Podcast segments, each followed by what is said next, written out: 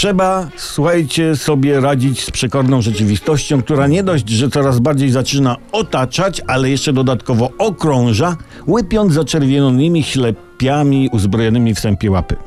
Na prawicowym Twitterze opublikowano sondę, w której pytano użytkowników o wynik drugiej tury wyborów.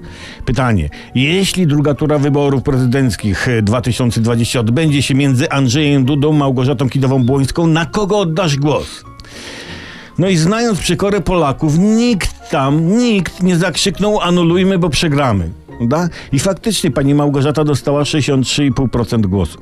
No to zamieszczono nową, poprawioną sondę. Mam nadzieję, że w formie żartu, ale pewności nie ma. Pytanie brzmiało, dlaczego Andrzej Duda wygra wybory prezydenckie?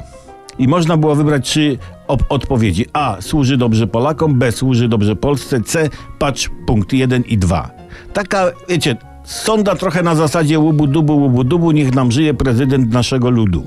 To jest, to jest dobry pomysł na taką sondę wzmacniającą ducha w danym obozie partyjnym, bo tego typu pytanie generuje 100% właściwych, budujących odpowiedzi. I podobną metodę pytań może zastosować od na przykład żona do męża mówi: Powiedz, dlaczego jestem taka piękna, uzasadnij na przykładach radzieckich.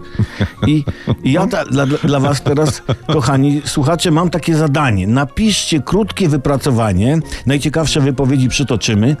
Napisz, kto jest Twoim idolem i dlaczego Olbratowski.